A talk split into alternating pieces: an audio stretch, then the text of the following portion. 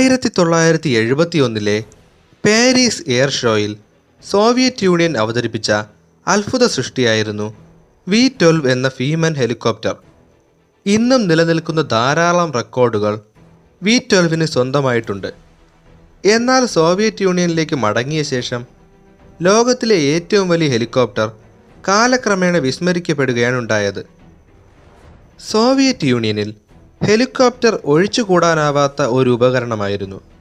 മറ്റൊരു വാഹനത്തിനും എത്തിച്ചേരാൻ കഴിയാത്ത വിദൂര പ്രദേശങ്ങളിലേക്ക് ആളുകളെയും മറ്റ് സാമഗ്രികളും എത്തിക്കാൻ ഹെലികോപ്റ്ററുകൾ അനിവാര്യമായിരുന്നു. സോവിയറ്റ് യൂണിയനെ പോലെ അതിവിശാലമായ ഒരു രാജ്യത്തിന്റെ വളർച്ചയ്ക്ക് ഇവ സഹായകരമായിരുന്നു. ആയിരത്തി തൊള്ളായിരത്തി അറുപതായപ്പോഴേക്കും സോവിയറ്റുകൾ ലോകത്തിലെ ഏറ്റവും വലുതും സാങ്കേതികമായി മെച്ചപ്പെട്ടതുമായ ഹെലികോപ്റ്ററുകൾ നിർമ്മിക്കാൻ പദ്ധതിയിട്ടിരുന്നു. പ്രത്യേകിച്ചും ശീതയുദ്ധത്തിന്റെ ഉന്നതിയിൽ ഒരു വലിയ ഹെലികോപ്റ്റർ നിർമ്മിക്കേണ്ടതിന്റെ ആവശ്യകത ദേശീയ സുരക്ഷയുടെ ഭാഗമായി മാറി. അറുപതുകളുടെ തുടക്കത്തിൽ അമേരിക്കൻ ചാരവിമാനങ്ങൾ സോവിയറ്റ് ഭൂഖണ്ഡാന്തര മിസൈലുകളുടെ വിക്ഷേപണ കേന്ദ്രങ്ങൾ കണ്ടെത്താൻ തുടങ്ങി. സോവിയറ്റുകൾ തങ്ങളുടെ ആണവ മിസൈലുകൾ പെട്ടെന്ന് കണ്ടെത്താൻ കഴിയാത്ത വിദൂര പ്രദേശങ്ങളിലായിരുന്നു ഒളിപ്പിച്ചിരുന്നത്. ഭാരം കൂടിയ ഒന്നാം തലമുറ ആണവ മിസൈലുകൾ കൊണ്ടുപോകാൻ ട്രെയിനുകളെയായിരുന്നു അവർ ഉപയോഗിച്ചിരുന്നത്. അതുകൊണ്ട് തന്നെ ഓരോ വിക്ഷേപണ കേന്ദ്രത്തിലേക്കും ഒരു പ്രത്യേക റെയിൽപാത നിർമ്മിക്കേണ്ടിയിരുന്നു.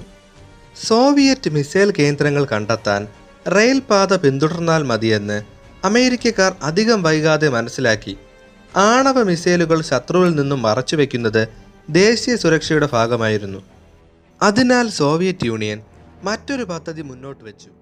ട്രെയിനുകളോ റോഡുകളോ ഉപയോഗിക്കുന്നതിനു പകരം വായുമാർഗം മിസൈലുകൾ എത്തിക്കാൻ കഴിഞ്ഞാൽ ശത്രുവിൽ നിന്നും തങ്ങളുടെ വിക്ഷേപണ കേന്ദ്രങ്ങളെ മറച്ചുവെക്കാമെന്ന് സോവിയറ്റ് വിദഗ്ധർ കണക്കുകൂട്ടി.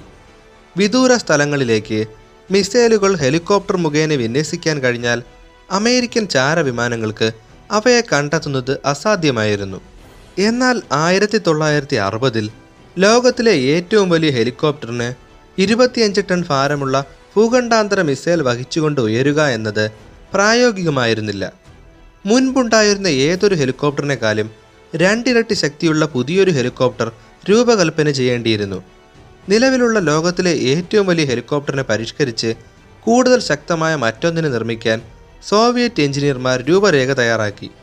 ആണവ മിസൈലുകൾ സുരക്ഷിതമായി വഹിക്കാൻ കഴിയുന്ന രീതിയിൽ അവരുടെ തന്നെ മീ സിക്സ് ഹെലികോപ്റ്ററിന്റെ ഫ്യൂസലേജ് വിപുലീകരിക്കാൻ തീരുമാനിച്ചു.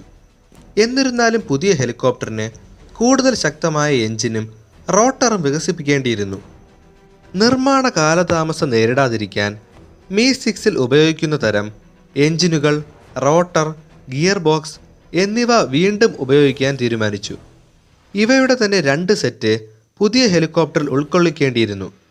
ഇത്തരം ഡിസൈൻ അമേരിക്കക്കാർ ഇതിനകം തന്നെ ജനകീയമാക്കിയിരുന്നു. എന്നാൽ സോവിയറ്റ് പദ്ധതിയിൽ ഇത് ഫലപ്രദമായിരുന്നില്ല. തുടർന്ന് ഹെലികോപ്റ്ററിന്റെ പങ്കുകളും മറ്റ് ഭാഗങ്ങളും ഇരുവശങ്ങളിലുമായി ചിറകുകളിൽ ഘടിപ്പിച്ചു. ആദ്യത്തെ പ്രോട്ടോടൈപ്പിനെ വി ട്വൽവ് എന്നായിരുന്നു പേരിട്ടിരുന്നത്. ഭീമാകാരമായ ഈ ഹെലികോപ്റ്റർ കാഴ്ചയിൽ ഒരു വിമാനം പോലെ തോന്നിച്ചിരുന്നു.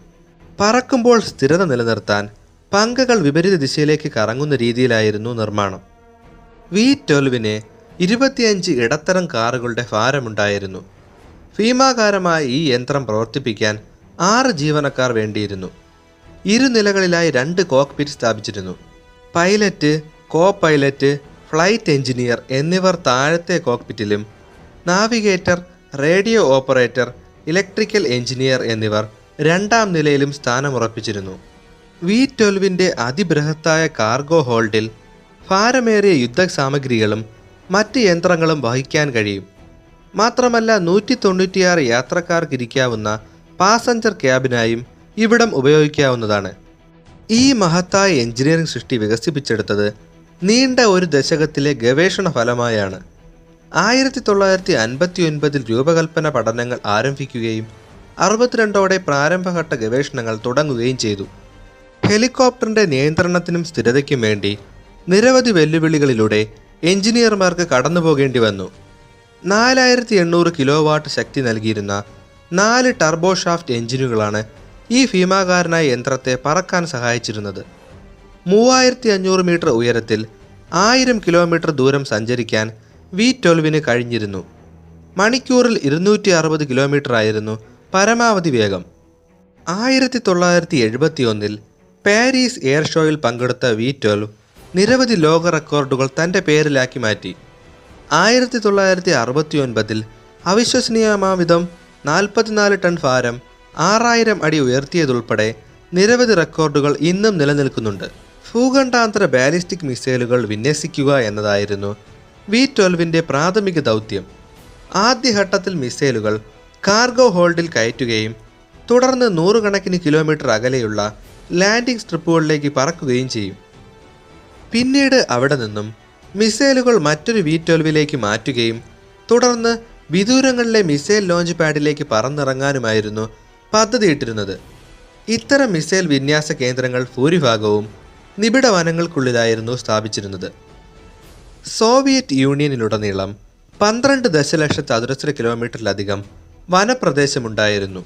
ഇത്രയും വലിയ ഭൂപ്രദേശത്തിൽ നിന്നും അമേരിക്കൻ ചാരവിമാനങ്ങൾക്ക് റെയിൽപാതയുടെ സഹായമില്ലാതെ മിസൈലുകൾ കണ്ടുപിടിക്കുക എന്നത് തീർത്തും ദുഷ്കരമായിരുന്നു. അമേരിക്ക അടക്കമുള്ള പാശ്ചാത്യ രാജ്യങ്ങളിലെ സൈനിക മേധാവികൾക്ക് വി ട്വൽവ് ഹെലികോപ്റ്ററിന്റെ യഥാർത്ഥ ഉദ്ദേശത്തെക്കുറിച്ച് കൃത്യമായ ധാരണ ഉണ്ടായിരുന്നു. അവരിൽ പലരും ഈ ഭീമൻ എഞ്ചിനീയറിംഗ് വിസ്മയം നൂറുകണക്കിനെണ്ണം സോവിയറ്റ് സേനയിൽ ദീർഘകാലം പ്രവർത്തിക്കുമെന്ന് പ്രതീക്ഷിച്ചിരുന്നു. എന്നാൽ വാസ്തവത്തിൽ ആയിരത്തി തൊള്ളായിരത്തി എഴുപതുകളുടെ പകുതിയായപ്പോഴേക്കും ലോകത്തിലെ ഏറ്റവും ശക്തമായ ഹെലികോപ്റ്ററിന് യാതൊരു ലക്ഷ്യവുമില്ലായിരുന്നു. അറുപതുകളിൽ അമേരിക്ക ആദ്യത്തെ ചാര ഉപഗ്രഹത്തെ ഭ്രമണപഥത്തിലേക്ക് വിക്ഷേപിച്ചിരുന്നു. അതോടെ ഒരൊറ്റ ദിവസം കൊണ്ട് തന്നെ സോവിയറ്റ് പ്രദേശങ്ങളുടെ എല്ലാം ചിത്രങ്ങളെടുക്കാൻ അവർക്ക് കഴിഞ്ഞു. സോവിയറ്റുകാർക്ക് അവരുടെ ഭൂഖണ്ഡാന്തര ബാലിസ്റ്റിക് മിസൈലുകൾ ഒളിച്ചു വയ്ക്കുക എന്നത് വളരെ ബുദ്ധിമുട്ടുള്ള ഒന്നായി മാറി. തുടർന്നുള്ള വർഷങ്ങളിൽ അവർ ട്രക്കുകളിൽ കൊണ്ടുപോകാൻ കഴിയുന്ന തരത്തിലുള്ള പുതിയ തലമുറ ബാലിസ്റ്റിക് മിസൈലുകൾ വികസിപ്പിച്ചു. വി ട്വൽവ് ഹെലികോപ്റ്റർ വളരെ വലുതും സാങ്കേതികപരമായി നിരവധി വെല്ലുവിളി നിറഞ്ഞതുമായിരുന്നു.